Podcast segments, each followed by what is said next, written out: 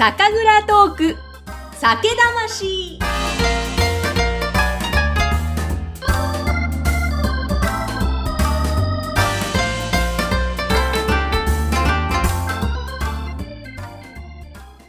皆さんこんにちは。酒蔵ナビゲーターの山口智子です。前回に続きまして今回3回目となりますが、宮城県上郡上町中優酒造の5代目、中島隆文さんがゲストです。今回もよろしくお願いします。よろしくお願いします。そして今回の配信はクラウドファンディングでご支援をいただきました。山越正人さんの提供でお届けしていきます。えさて、中島さん、ここまでもいろいろお話を伺ったんですけれども、あの、はい、中優酒造さんのですね、こだわりの部分ですね。まあ、ここまでもいろいろ話は伺ってきたんですが、はい、ちょっと改めて、結構ですね、あの、その設備の部分で昔ながらのものを大切にしていたりと、いろいろあるので、ちょっと伺いたいんですけれども、いかがでしょうか？そうですね。うちでまあ大切にしてるというか、まあ、こだわりが4つありまして、1つがまず水ですね。うんあの、すべてうちのお酒は湧き水を使って仕込んでいるんですけれども、あの、水にですね、非常に苦労する地域で、うん、えー、まあ、鳴子温泉っていう温泉が近いせいかですね、水脈がですね、なる、えー、鉄とか硫黄が結構含まれた水質なんですね。でそういった鉄硫黄っていうのはお酒作りに関してはこう着色の原因だったり、こう風味を、えー、ちょっと落としてしまう原因になってしまうので、なるべく少ない方が酒造りにはいい水とされてるんですけれども、うん、まあ、どうしても土地柄そういった、え地下水が、え出てきてしまうので、うちの方では蔵から20分ほど行ったですね、もう山の中のこう湧き水が湧き出てくる場所に、うん、えー、トラックにですね、2000リッター入る水タンクを積んで、もう冬の間毎日朝から晩までこう水を汲んでは、えー、蔵のタンクに入れ、汲んでは入れっていう作業を繰り返して、もうえー、お米を洗う水、お米をふかす水、でそして当然仕込む水、すべてお米に触れる部分の水は、その山の湧き水を使って仕込んでるっていうのがこだわりの一つですね。もう一つはですね、えー、直火わがま虫と呼ばせてもらってるんですけれども、これは昔ながらの道具でわがまっていうあの鉄製の鋳物の釜ですね、うん、この大きい釜に水を入れて、下から、えー、直火火を焚いて、お湯を沸騰させて、その蒸気でお米を蒸すっていう作業の、に使う道具なんですけれども、今ですと、ほとんどの蔵、お蔵さん、ボイラーで直接蒸気を作って、その蒸気を当ててっていうやり方なんですが、あの、うちではもう釜から、まず水からお湯を沸かしてっていうところから始めて、えー、やってます。あの、いわゆる外交内難っていう言葉あるんですけど、お酒造りにおいてこう蒸し米の、えー、いい蒸し米を表す言葉で、外側が硬くて内側が柔らかいっていうのを外交内難っていうんですけど、そういった、えー、理想の蒸し米がこう実現しやすいということで、えー、我が間を、えー、未だに使ってます。非常にあのメンテナンスというか手間暇かかる道具なんですけれども、やっぱり出来上がった蒸し米っていうのは本当に素晴らしいものなので、うん、えー、もううちの釜は45年以上同じものを使い続けてるんですけれども、えーまあ、毎日のメンテナンスのおかげでこれだけ長く使えてるんですが、あの、何が大変かというと、あの、電気ポットを思い浮かべていただくと分かりやすいんですけど、水沸かした後ってカルキって言われる白いミネラル分がポットの内側につくと思うんですけど、それと同じ現象ですね。釜の内側に沸かした後、びっしりこう、ミネラル分の白い、えー、膜というか結晶がつくんですね。それをほっといてしまうと、熱の伝わりが悪くなったりとか、えー、熱が、えー、集中してしまう一一部分に集中してしまってそこにひび割れが生じてしまったりとか、えー、するので毎日1回ふかし終わった後水を抜いて、えー、蔵人が1人釜の中にポンと入って、うん、えー、釜の内側を全部体をしてこすって、えー、その白いカルキをこそぎ落として翌日の使うきれいな水を入れるっていう作業をします。まあ、これをするかしないかでもう長年使い続けられるかどうなのかっていう、あとはこう沸騰する蒸気が均一に、えー、強い蒸気が出るかっていうのでこう左右されてくるので、本当に、まあ、昔ながらの古い道具なんですけども、えー、やっぱり蒸し上がりの良さを優先して、えー、それを使い続けてるというのがこだわりですね。そういうメンテナンスがあるんですね。そうですね。しかも使う水も、さっきおっしゃってた、汲んできたお水を毎回ってことなんですよね。そうですね。はい。使い終わった、沸かした後のお水は、道具洗い、煮沸消毒に使う水として再利用したりしてますね。うん、はい。なるほど。すごい。ここまで聞いてもすごいんですが、まだあるんですよね？他にもこだわり。そうですね。えー、あとはですね、全量限定給水と呼ばせてもらってるんですけれども、うん、あの、洗ったお米に水を給水、吸わせる作業の部分で、えー、10キロずつに小分けして、えー、お米を洗ってですね、えー、水を張ったこうプールのようなところにこうザルでチャポンとこうつけて、で秒単位で、えー、測ってお米の吸水率を調整するっていう作業なんですけれども、通常ですと、もう大きなタンクに洗ったお米、えー、何何トン入れて、水を何百リッターこうまとめて入れて吸わせるっていうやり方が多いんですけれども、そうするとこう、上と下ですね、かなり水圧が違うので、お米一粒一粒に吸水ムラができてしまう。うん、えー、上にあるようなお米は、えー、水圧がかからなくてあんまり吸ってないんですけど、タンクの底にあるお米は、えー、水圧がかかってぎゅっと水をたくさん吸ってるっていうような一粒一粒でこう水ムラが発生してしまうので、それはですね、麹作りとかで非常にちょっとこう不利な状態になってしまうので、もう一粒一粒均一に水を吸わせるっていうのが一番こう大事にしてるところなので、10キロずつに小分けして、もう秒単位で、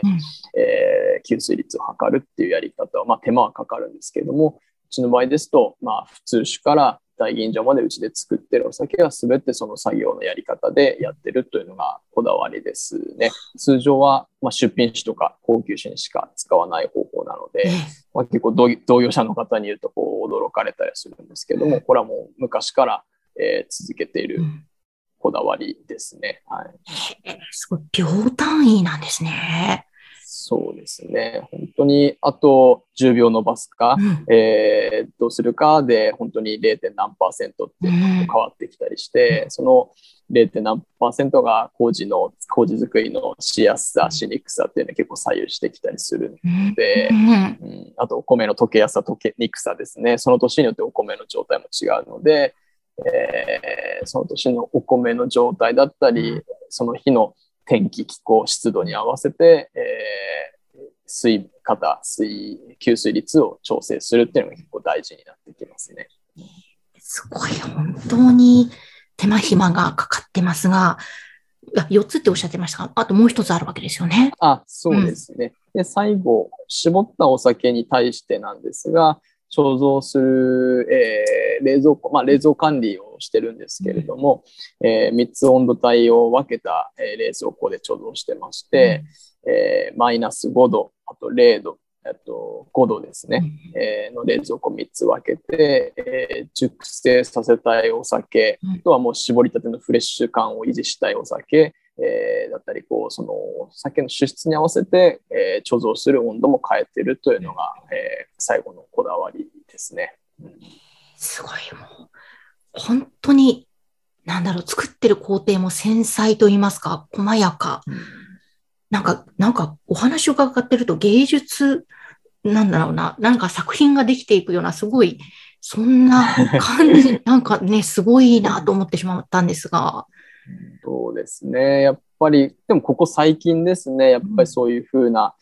やり方をし始めたのは、うん、最近になります。よくあとは酵母が結構香り高い酵母とかに対しては、やっぱりマイナス5度で、えー、貯蔵することによって、その香りを維持することができますし、逆に、えー、香りは控えめで、こう味を、味わいを重視したお酒なんか、特にこう冷やおろしとか、秋のお酒なんかは、えー、逆にこう熟成をさせたい、味を乗らせたいっていう場合は、えー、若干こう温度が高めの5度の冷蔵庫に置くことによって、え夏を越してしっかりこう味が乗ってくるっていうふうになりますので、うん、作りたいお酒絞り終わった後もまだこう作ってる感覚というか、貯蔵もあの、味を変える一つの要因なので、お客さんにこう出荷する、飲んでいただくところまでしっかり絞り終わった後も管理するっていうのがやっぱり大事になってきますね。なんかもものづくり、一言で言えない、なんか芸術作品のような、そんななんか印象を受けてしまうわけなんですが、ここまで繊細に本と細やかに作っている。これがですね、ちょっとお値段もっと価値が上がっても日本酒っていいんじゃないかって常々思うんですが、その辺って中島さんどう感じられますか？そうですね。うん、やっぱりメーカー側としても、あの、価格を上げる努力というか、こう啓蒙活動というかをしていかないといけないかなと思います。もちろんあの手頃な価格であの手に取ってもらえるっていうことも大事だと思うんですけどやっぱり酒蔵まあどんどん少なくなっている中でやっぱりこう一つのこう単価を上げるっていうのも大事なえことかな。この産業を守っていく上では大事なことかなと思いますので、どれだけこう値段がある程度高くなってもその価値に納得していただいて、あの手に取ってもらえるように、もうちょっとこう、まあ、こうやって、えー、ラジオというか、ポッドキャストで話させてもらってることもそうなんですけど、もっと、えー、伝える作業っていうのが必要なのかなと思いますね。伝われば、やっぱりその価値に共感してもらえる方は手に取ってもらえるのかなと思いますので。本当ですよね。本当に知っていただきたいですね。これだけの手間と思いがね、えー、かかってるよというところですけど、でも、その中島さんが作り手として感じる日本酒の魅力ってどのあたりですか？日本酒の良さはやっぱり作り手によって味わいが、えー、変えられる、えー、個性が出るっていうのが一番の面白さかなっていうふうに思います。えっと同じ醸造酒でワインと比較されることが多いんですけれども、ワインなんかだと原料のブドウの出来だったり、その品種の個性、味わいがそのままストレートにこうえー、お酒の味に現れる、えー、と言われているんですけれども、日本酒の場合は同じお米で作っても、作り手、まあ、蔵が違えば、えー、味がガラッと変わることも、えー、たくさんありますし、そういった、えー、ことが可能である、えー、どんな酵母を使うのか、どんな麹に使うのか、発酵のさせ方はどういうふうな管理をするのかっていう、えー、作り手のやり方次第で、えー、どんな味わいにでもこう作ることができるっていうのが、えー、面白さの一つかなと思います、ね。確かになんか、こうしていろんな方とお話ししていると、その方の人柄というか雰囲気も、すごく出来上がるお酒に現れているなっていうふうに思いますね。はい。中島さんは中島さんのきっと人柄がにじみ出てるわけですよね。あ、そうですかね。はい。うん、えでも、そんなですね、あの、中優酒造さん、天井無限が代表銘柄ですが、あの、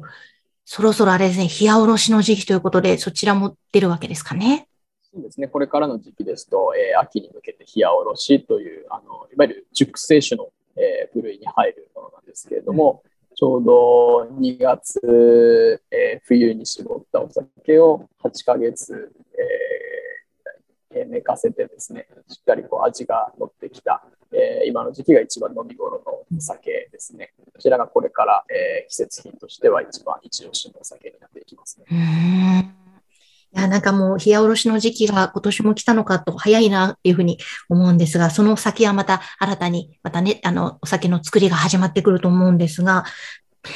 あの、ではですね、ぜひあの、この番組一番最後にいつも倉本さんに伺っているんですが、中島さんにとっての酒魂とは何ですかという質問をさせていただきたいんですが。そうですね。えー、っと、私にとっての酒魂は、こう、ふるさとを表現するもの、えー、ですね。うん、あの、お酒造りって、やっぱりその地域に住んでる、えー、人間の、こう、えー、思考だったりとか考えが現れて、自然に現れてきてしまう飲み物かなと思っていて、作っている、ま、私も含めて人間が毎日食べてるものだったり、えー、飲んでるものとかに自然にこうお酒が合ってくるというか近づいてくるような感覚がありますね。なので全国たくさん酒蔵さんありますけどやっぱりどのお酒飲んでもこう地元の食材とかにこう自然に合ってくるというか、うん、そういうのが現れてくると思いますので、自然にこう地元のこう風土を表現できるお酒を作ってですね、えー